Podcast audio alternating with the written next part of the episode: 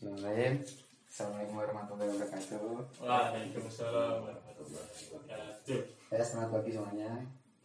Pagi. Pagi, pagi, pagi.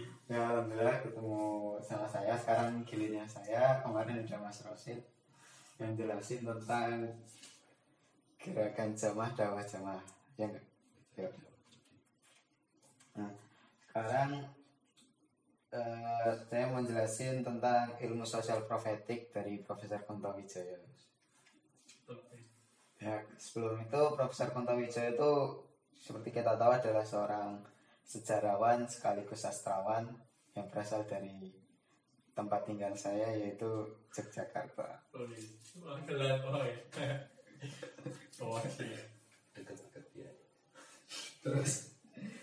Menurut Wijaya ini orang yang sangat-sangat produktif, bukunya itu banyak banget, tulisannya banyak, yang paling sering dibahas sama anak-anak komik itu paradigma Islam gitu. Dan itu emang sering banget dibanggakan oleh tetangga kita, yaitu itu. Terus bahkan sampai di akhir hayatnya pas beliau kena namanya virus sejarah itu virus yang disebabkan karena perlakuan terhadap kitab-kitab kuno ya doku- dokumen-dokumen lama tuh kurang berhati-hati. Jadi virus dari zaman mungkin Majapahit atau zaman kerajaan Sriwijaya yang mau dipelajari itu masih nempel di buku-buku itu kan. Mungkin beliau nggak pakai sarung tangan atau ya nggak maskeran SOP-nya nggak terpenuhi. Akhirnya virus sejarah tuh kena ke beliau. Virus sejarah bukan virus yang buat dia terus rajin belajar sejarah karena udah dari awal emang suka belajar sejarah gitu. Nah, sampai di akhirnya dia tuh menulis pakai satu tangan di atas kasur. Kalau nggak salah bukunya yang pas sakit tuh Islam tanpa masjid pertama terus Pantowiso itu mengatakan kalau ideal tuh nggak boleh jauh-jauh dari realitas jarak antara ideal dengan realitas tuh nggak boleh jauh-jauh Idealis, realistis. Nah, bisa ambil contoh tuh kayak kepercayaan orang-orang tentang kalau kita pakai baju hijau ke laut tuh bakal ditangkap sama Nyi Roro Kidul. Kita bakal kemungkinan kita tenggelam tuh hampir bisa dipastikan 100% kalau kita pakai baju hijau. Nah, dan itu gara-gara nanti kita kalau ditarik ke laut bakal jadi pasukannya Nyi Roro Kidul jadi abdinya Nyi Roro Kidul. Padahal kalau kita lihat di pantai Parangtritis tuh struktur pantainya tuh gini datar langsung palung. Jadi kemungkinan tenggelamnya lebih gede jadi kita main-main masih datar tiba-tiba kepleset langsung masuk palung dan itu arusnya lebih gede jadi kita kemungkinannya tenggelam lebih besar juga. Terus gelombang di pantai selatan kan lebih besar juga karena langsung menghadap ke samudra. Makanya kalau dipikir-pikir nggak ada sambungannya lah antara Nyi Roro dan kemungkinan kita tenggelam ketika bermain di pantai selatan. Terus ada contoh lagi Ya, dia berani dia pakai baju apa hijau hijau ke pa- pantai selatan. yuk berangkat. Jadi Wah, lebih- siap. lebih berat sanksi masyarakat sih ini orang pakai baju hijau Kan.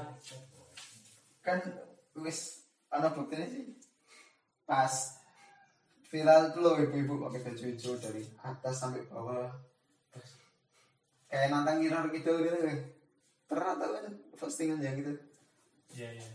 Udah terbukti kan berarti nggak terjadi apa apa ibunya masih hidup sampai sekarang. Lah kan enggak enak enggak dulu pas kecil ingat banget aku benar-benar percaya kayak gitu. Karena aku main air terus basah nah bajunya tuh dibawain baju koko hijau gitu. Sampai bener-bener nggak mau nggak mau. Pas diajak ganti tuh bener-bener nggak mau. Tapi aku nggak jelasin alasannya lah takut dikira orang kayak gimana gitu tuh.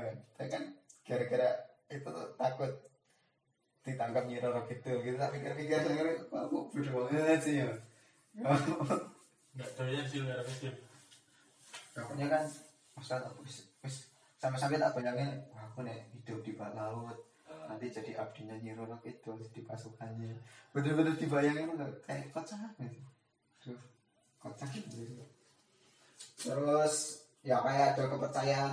Kalau buka payung di dalam rumah nanti bakal ada anggota keluarga yang mati. Kayak gitu.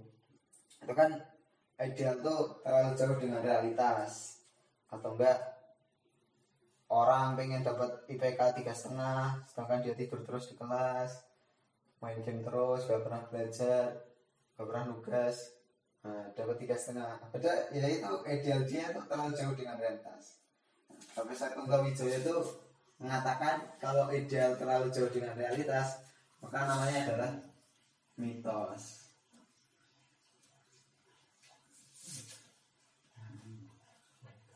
Berat kalau orang tuh percaya mitos-mitos mitos terus karena ya hidupnya tentang kepercayaan-kepercayaan yang gak ada dasarnya. Bakal menimbulkan banyak ketakutan lah membatasi diri Profesor Kanto Wijaya yang terkenal tuh dia pernah mengatakan selamat tinggal mitos dan selamat datang realitas mitos ini harus ditinggalkan biar masyarakat tuh bisa lebih maju lagi menuju realitas. Nah, realitas tuh dibagi menjadi dua, yaitu realitas secara ideologi dan secara ilmu. Kalau secara ideologi kebenarannya ini masih subjektif. Karena cara-cara menurunkan nilai-nilainya itu masih dengan dogma-dogma tanpa penjelasan lebih lanjut. Sehingga kebenarannya ini masih secara golongan gitu. Mungkin golongan ini akan menganggap eh, kegiatan yang dilakukan oleh golongan lainnya itu salah. Ya paling gampang ketika sholat lah. Sholat ketika Muhammadiyah itu Bismillahnya sir sedangkan NU itu jar kalau orang Muhammadiyah ini taunya cuman sir ya udah sir gak tanpa ada penjelasan lagi gimana hadisnya dan sebagainya. Kemungkinan besar akan menganggap yang di luar dia itu salah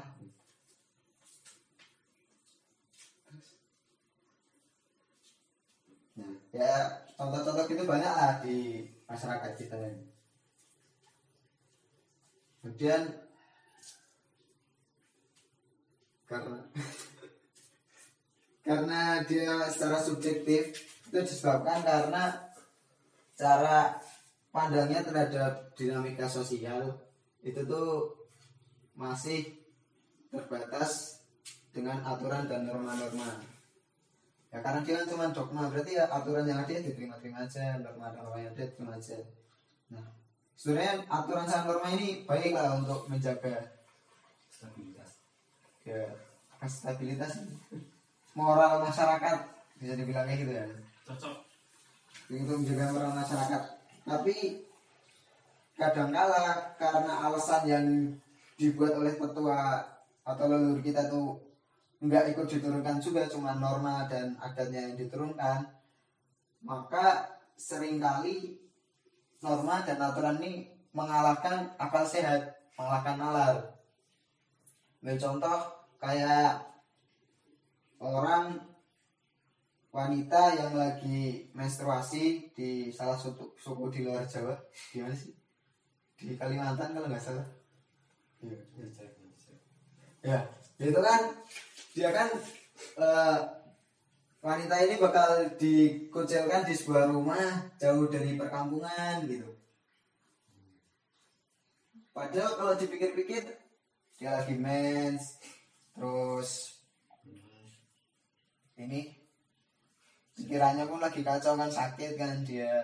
Terus dia butuh higienis. Nggak tahu ini rumah dipakainya ganti-gantian kok ada yang mens ganti ada yang mens ganti gitu kan. Jadi kan tempatnya kan kotor ya kemungkinan dia kena infeksi lebih besar. Terus nanti kalau emang dia lagi sakit banget nggak ada yang nemenin. Kalau dia lagi mens sendiri di kampung ini dia mensnya sendiri kan? Gimana gitu? Terus nggak ada listrik juga. Ya pokoknya nggak masuk akal banget lah kenapa dia tuh harus disendirikan. Gitu. atau enggak yang di mod- modern tuh kayak hakim. Kan ada undang-undang. Ya hakim pengadilan lah hakim pengadilan lah. Bukan dan hakim nih. Ada undang-undang. Ya undang-undang kan emang dibuat sesuai zamannya pas di sana kan. Sedangkan eh, dinamika sosial selalu berubah berubah terus kalau ada suatu hal yang kita emang di luar dari undang-undang ya sebenarnya itu nggak masuk akal sih dia menghukum dia dengan undang-undang yang ini. Kayak contohnya pas ada nenek yang nyuri dua batang pohon ketela gitu. Kalau dipikir ya nenek itu cuma nyuri dua, dua batang pohon ketela tapi kenapa harus dihukum harus didenda harus dipenjara? Padahal nenek itu cuma dua dan itu nggak ganggu produksi perusahaan lah dua-duaan buat apa gitu tapi karena undang-undangnya ada itu ya akhirnya ngikut undang-undang. Nah terus kemudian selanjutnya kesadaran berdasar ilmu. Bisa dibilang ini perkembangan selanjutnya dari dasar ideologi. Ya kita nggak bisa ngomong kalau kita mau langsung loncat dari mitos ke berdasarkan ilmu itu terlalu sulit.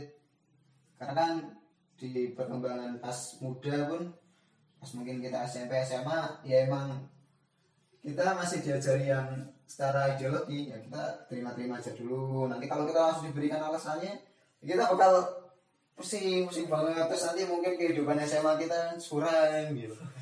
Mikirin filsafat kenapa semua kejadian oh aturan-aturan ini ada gitu kenapa kita lahir di dunia gitu? SMP SMA kan yuk gimana? Terlalu sedih lah terlalu berat untuk anak SMP SMA nah, maka Wali Kota Wijaya tuh mengatakan ya kita harus berkembang ke arah kesadaran berbasis ilmu.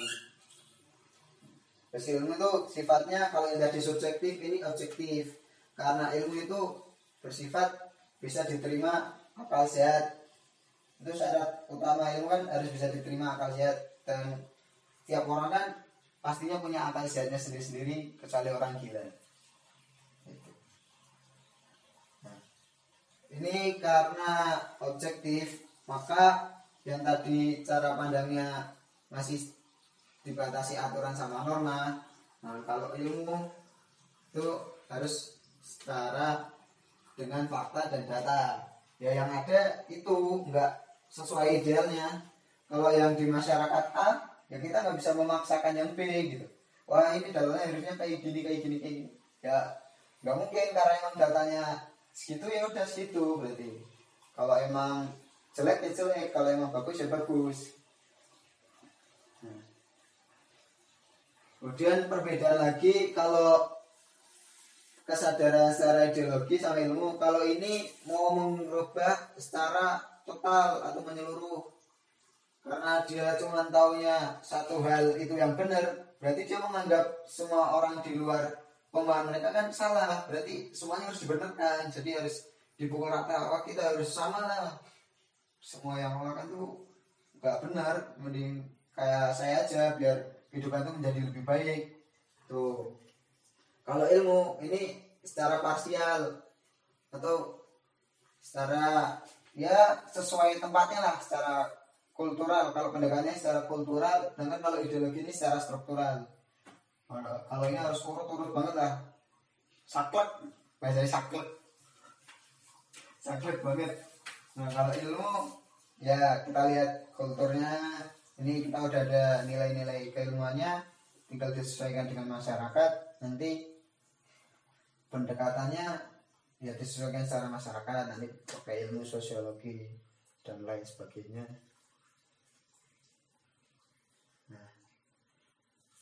kita tuh dituntut untuk berubah dari mitos menuju realitas ilmu.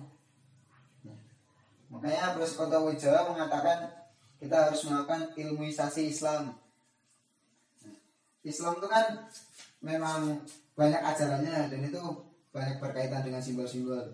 Nah, ajaran Islam itu diintisarikan menjadi nilai-nilai. Nilai-nilai yang berdasarkan yang nanti menjadi ilmu kan tadi sudah dibilang bahwa ilmu itu bisa diterima semua semua akal sehat Nah, kalau udah jadi ilmu maka seharusnya nilai-nilai Islam ini bisa disebarkan ke semua orang yang mempunyai akal sehat dan itu berarti bisa menembus batas agama dan dunia. Nah, itulah yang disebut Islam rahmatan lil alamin. Karena nilai Islam itu bisa bermanfaat bagi semuanya. Dan itu seharusnya kita udah nggak bicara lagi simbol-simbol tentang Islam yang harus disebarkan atau menyebarkannya harus dengan kata-kata Arab itu nggak harus banget lah kalau emang masyarakatnya cocok dengan kata-kata Arab ya monggo dikasih. Kalau emang nggak cocok ya udah nggak usah dipaksakan. Yang penting mereka menjadi masyarakat yang baik. Ya contohnya kalau di Jawa kan diplesetkan sekaten tuh aslinya dari syahadatain terus banyak mati sih. Kayak kursi kursi kan asalnya dari bahasa Arab kursi sama plot kursiun nah jadi ini kursi. Terus kalau di Arab tuh apa apa namanya al ankabut nah kalau orang larinya kenceng dan nggak tahu arah tuh namanya lari kalang kabut padahal ya sama kayak laba-laba itu. Larinya kacau gitu. Kalimat saja, kalimat saja. nah itu apa? Kalimat serat ya? Kalau kalimat jahit ya, Jamus kali maksudnya. Nah, ya maksudnya kayak puisi-puisi gitu kan? Bahkan sih kayak mantra gitu bacaan dan kayak entah sih kayak jimat mungkin. iya, isinya kan mas ya, dan kalimat Iya. saja. ya awal itu kau bilang ya kali kalimat satu ayo jamus Jam sudah sih. jamin-jamin gitu ya jamus kalimat sodor saya dari kalimat jadat ya banyak lah simbol-simbol di keraton tuh yang kalau kita dengar Jawa banget tuh aslinya kalau dirunut Filosofis. Bahasanya dari bahasa Arab ya kerennya para wali zaman dulu tuh tahu bahwa menyebarkan Islam nggak harus dengan simbol-simbol Islam padahal mereka juga orang Arab juga kan orang India pedagang tapi kita sendiri memaksakan mengharap-harapkan diri Misalnya, misalnya. misalnya sok sok ganti sok sok ganti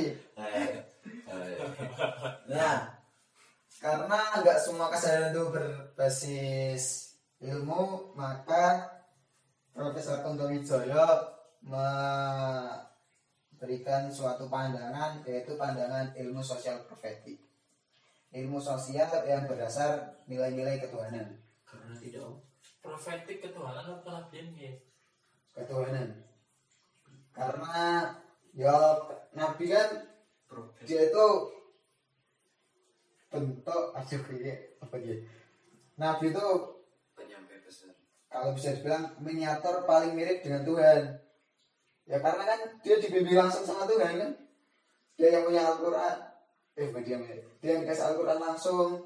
Jadi kalau sumber mata air ini sumber mata airnya. Mohon maaf Tuhan. Nah, Nabi itu di paling dekat gitu. Nah, kita paling ke sini ke sini lagi ke sini lagi Nah, mungkin udah sampai tempat pembuangan air yang isi sampah-sampah itu mungkin kita di dekat situ. Gitu. ya kan? Jadi ilmu sosial profetik muncul jadi karena apa terus oh karena ini nggak semuanya mitos. Lah berarti kan ada masalah-masalah sosial lah nah jadi ditawarkan sama Profesor Kunto Wijaya itu buat memecahkan masalah sosial itu dengan ilmu sosial profetik kenapa harus ilmu sosial profetik gitu? Pertanyaannya kan itu. Nah karena ilmu sosial yang ada pas zaman itu itu ada dua masalah. Pertama ilmu sosial itu bersifat positivistik atau menganggap ilmu sosial itu seperti ilmu eksakta. Itu jadi ilmunya tetap. Kalau kita merubah satu variabel maka variabel yang lain akan berubah sesuai dengan jumlah variabel yang satunya. Kalau kita ngilangin pimpinan masyarakat ya udah masyarakatnya bakal diem semua. Tapi kan kita nggak tahu di antara masyarakat itu mungkin ada yang berjiwa kepemimpinan terus mengisi pimpinan masyarakat yang ini kan. Jadi itu jadi sebuah masalah tersendiri. Sehingga pandangannya masyarakat itu sebagai objek bukan subjek.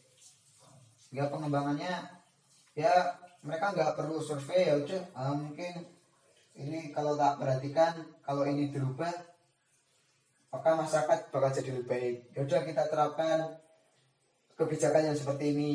Nah, itu kan masyarakat menjadi seperti objek. Nah itu terbukti benar-benar gagal. Top down top down. Ya top down biasanya.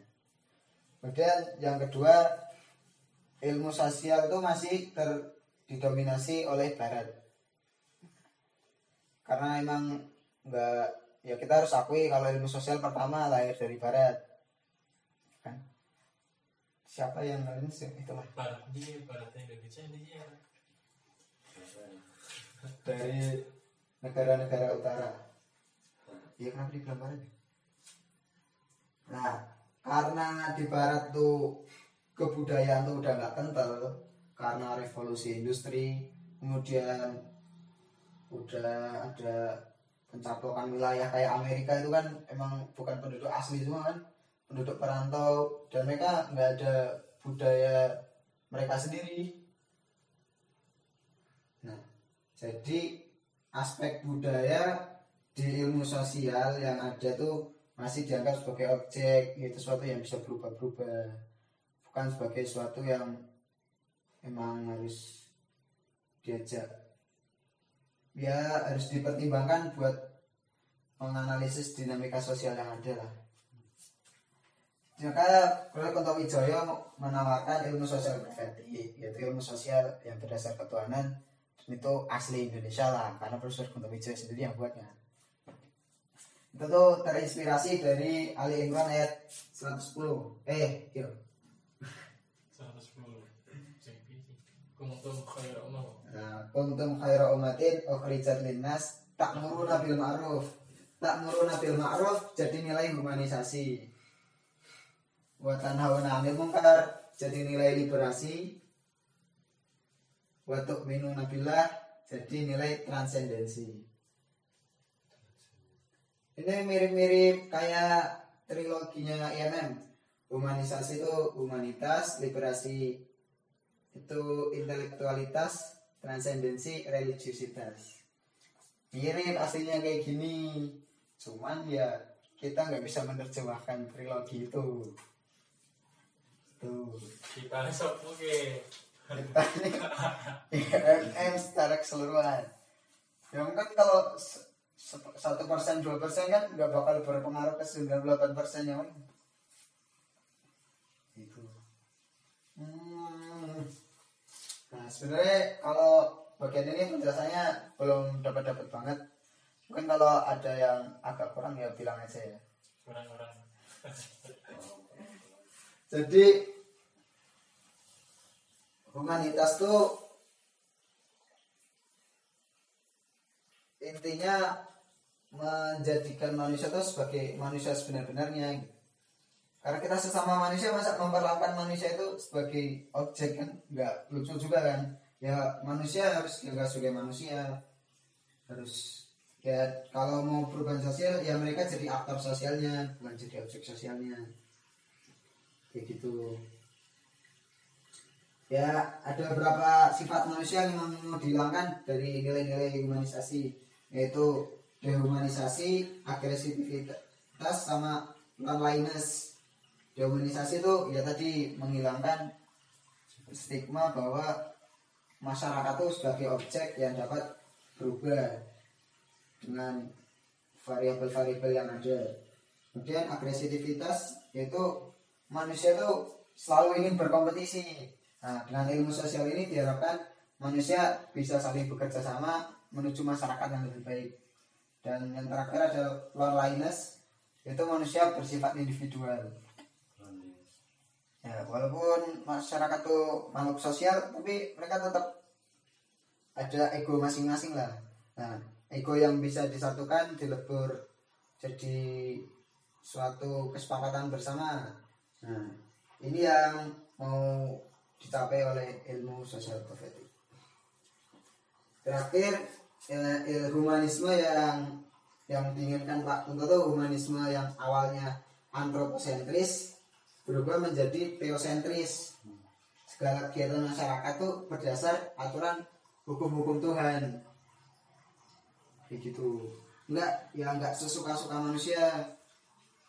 Contohnya ya kayak ya ya ini badan-badanku sendiri kenapa kamu yang ngurusin gitu. Padahal kalau kita lihat lagi ternyata ada Allah yang menciptakan badan kita dan kita harus tanggung jawab untuk menjadi manfaat bagi masyarakat sekitar.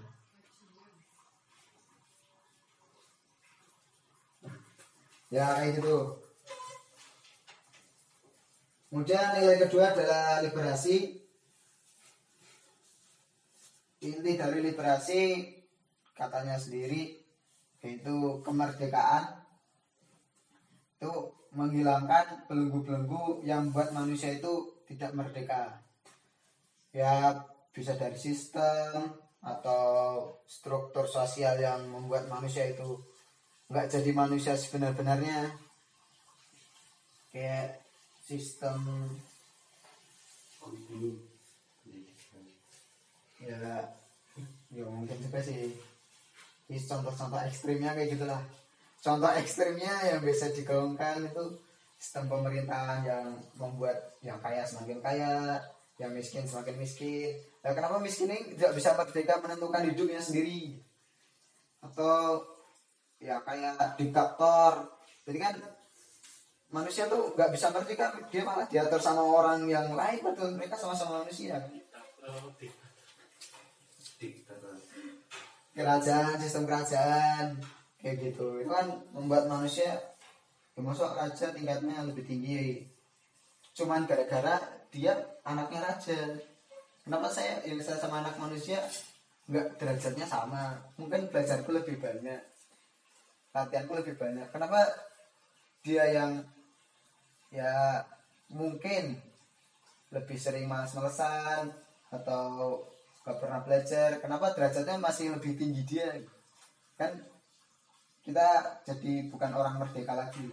Nah liberasi itu ingin menghilangkan belenggu-belenggu itu biar semua orang tuh menjadi orang yang merdeka dan bisa menentukan pilihannya sendiri. Ya sasarannya sini ada sistem pengetahuan mulai dari akses mungkin akses pendidikan yang sama rata semuanya sistem sosial yang kayak tadi kerajaan dan lain sebagainya. Apa diktator ya itulah. Terus sistem ekonomi yang ya semua orang tuh kalau bisa ya bergerak maju maju bersama. Jangan ada orang yang dikorbankan untuk kemajuan satu kelompok kan. Terus yang terakhir sistem politik. Ya akses politik harus bisa diakses ke semuanya. Dan semua orang kalau bisa ya aspirasinya didengar oleh pimpinan-pimpinan yang memang udah ditunjuk jadi wakil mereka yang terakhir itu nilai paling penting yaitu transendensi yaitu nilai ketuhanan. Nilai ketuhanan ini memberi arah dan tujuan humanisasi dan liberasi. Karena transendensi ini nilai ketuhanan maka nilai humanisasi dan liberasi ini bisa dibilang kayak dikasih jalur lah. Jangan sampai keluar jalur. Kita tidak boleh melanggar aturan-aturan yang sudah ditetapkan oleh Tuhan. Gitu karena kalau dilihat pun dari Al-Quran dari hadis kalau kita bisa ambil intisarinya dan kita bisa mempelajari secara menyeluruh nilai-nilai itu benar-benar baik dan ingin menjadikan masyarakat itu masyarakat yang lebih baik. Bukan hendak mengekang kebebasan cuman kalau kebebasan itu benar-benar diumbar maka batas-batas moral yang ditetapkan Tuhan tuh bakal hilang dan dunia mungkin akan hancur. Dengan kiamat. Ya itulah. Ini tuh walaupun disebut akhir tapi adalah dasar dari kedua ini. Terima kasih. Itu aja. Ilmu sosial profetik ala Profesor Kunto Wijaya seorang sejarawan yang menjadi sosiolog ya keren banget lah Profesor Kunto Wijaya ini. Itu ya dari dulu setiap kali mau saya mem- membatasi diri kayak melihat orang-orang yang dulu ada tuh mereka benar-benar multidisiplin lah. Al-Fatih pun multidisiplin walaupun dia terkenalnya pemimpin perang tapi rasa sastranya fi- filsafatnya pun dia bisa. Baca Qurannya pun lancar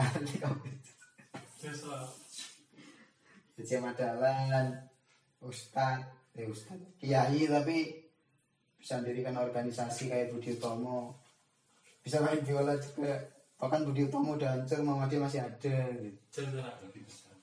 lebih besar lagi Takbir. Lafran Tane juga kayak gitu Nah, karena jadi orang Muhammadiyah itu bukan. ada mau di jadi Lafran Pane yang berpengaruh ke Muhammadiyah apa Muhammadiyah berpengaruh ke Lafran Pane ya? Sini balik-balik dulu. Ya itu aja. Ada yang mau didiskusikan tanyakan. Kan itu kan apa namanya nilai-nilai yang mungkin sebagai apa ya bisa dibilang sebagai ilmu yang kita ketahui sekarang. Karena kan sudah di apa namanya reformulasi kan bahasanya. Ya Prof. Kunto Wijoyo kemudian istilahnya menafsir ulang tentang ilmu sosial kemudian tambahin dengan profetik kemudian paling nggak ada rumusan tiga itu. Nah, kemudian kalau kita lihat atau kita cermati dia kan juga paling nggak mengacu kepada ketiga nilai tersebut. Nah yang jadi persoalan hari ini itu kan mungkin kan itu sebagai ilmu kemudian kebenarannya bisa diterima. Sebagai ilmu. Kemudian kalau kita istilahnya ambil contoh praksis dalam praksis dalam gerakannya itu seperti apa maksudnya kan itu yang penting. Karena kalau kita bicara ilmu kan hari ini juga kalaupun setiap eh, mahasiswa atau setiap orang mempelajari itu pasti paham. Ngerti contohnya? Cuma kalau kita eh, istilahnya implementasikan dalam suatu gerakan itu gerakannya modalnya seperti apa? Nah itu yang sering kali kita sebagai mungkin aktivis mahasiswa manusia secara umum tidak bisa mengimplementasikan dalam kehidupan sehari-hari. Kan itu yang sulit jadi kita sebatas yang ngerti-ngerti aja. Nah bagaimana menafsirnya itu yang harusnya bisa kita tindak lanjuti lah bahasanya biar nggak terhenti pada sebatas ilmu. Gitu. Gimana gimana terima kasih. Ada tanggapan? Bapak Hakim yang mulia.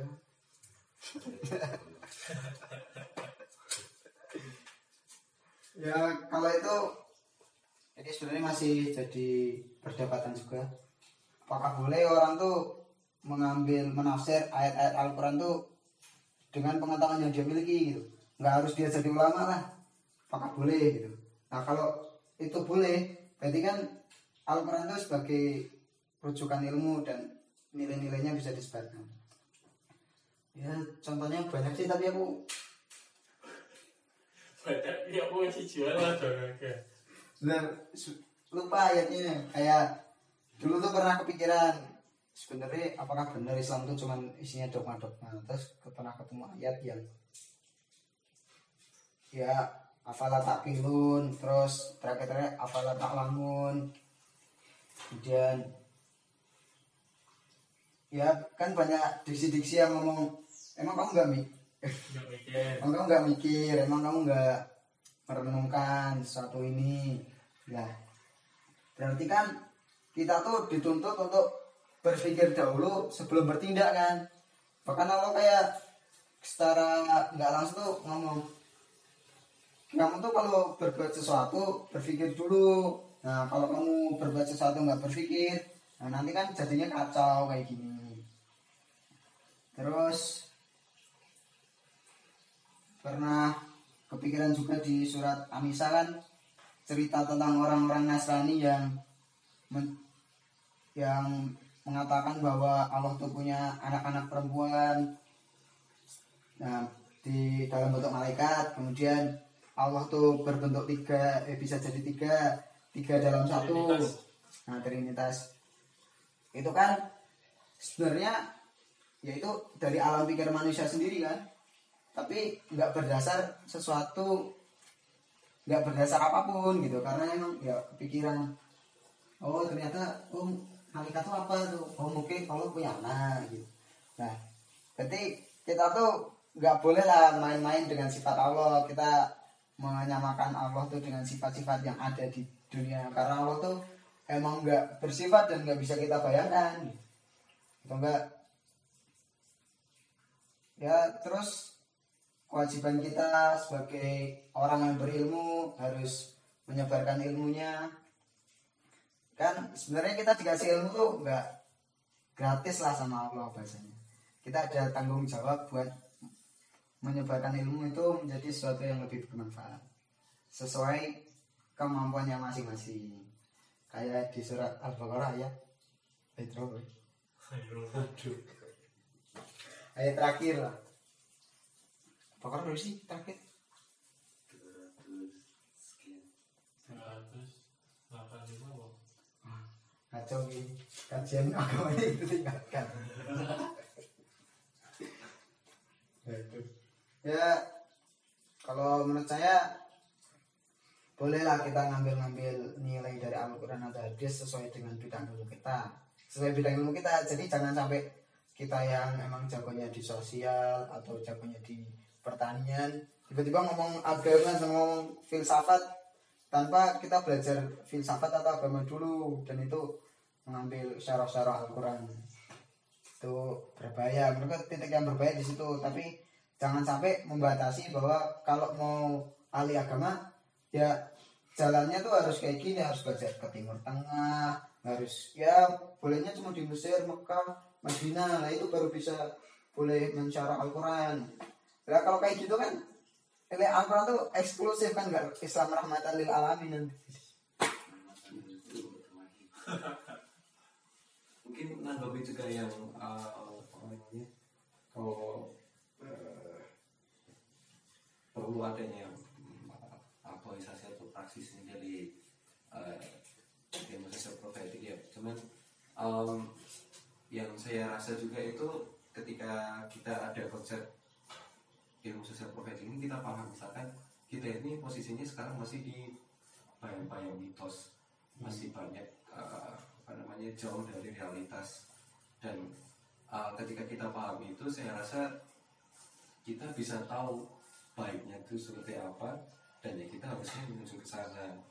Jadi bisa dibilang kalau ada ilmu sosial profetik ini kita tahu uh, apa yang mau kita tuju dan mungkin bisa jadi itu bisa jadi bahan kita, eh, bahan bakar kita buat menuju ke sana. Jadi uh, roh kita uh, semangat kita itu asalnya dari ya ini dari ilmu profetik ini nah cuman nanti ada ranahnya sendiri yang membahas tentang apa langkah yang kita ambil. Misalkan kalau misalkan uh, humanitas uh, liberalitas dan transendensi ya kita perlu bahas itu sendiri. Cuman induknya terus gambaran besarnya kita harus ke mana itu ada dari ilmu sosial ini.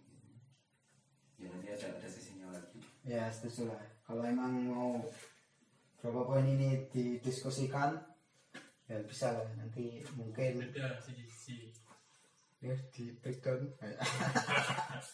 breakdown bahasanya saja breakdown ya gitulah. Ya kita harus menyadarkan orang-orang yang merasa dia udah di tingkat realitas sudah jauh dari mitos tapi dia masih di tingkat ideologi. Belum banyak melakukan suatu hal cuman karena dibilang oleh seseorang dan itu belum kesadaran diri sendiri. Aku ya buta. Bisa dibilang memerdekakan lah. Memerdekakan dari pikirannya sendiri. Apa tuh gambar. Enggak. Iya lah betul ngomongnya lah. Nanya trademark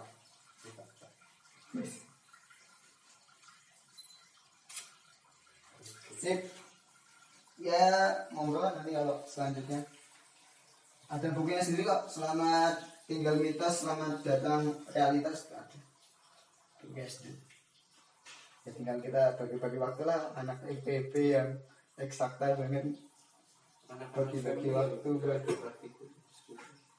belajar ilmu sosial kayak gini. Bu paradigma Islam ya sekian dari saya ini waktu udah menunjukkan siang kan baik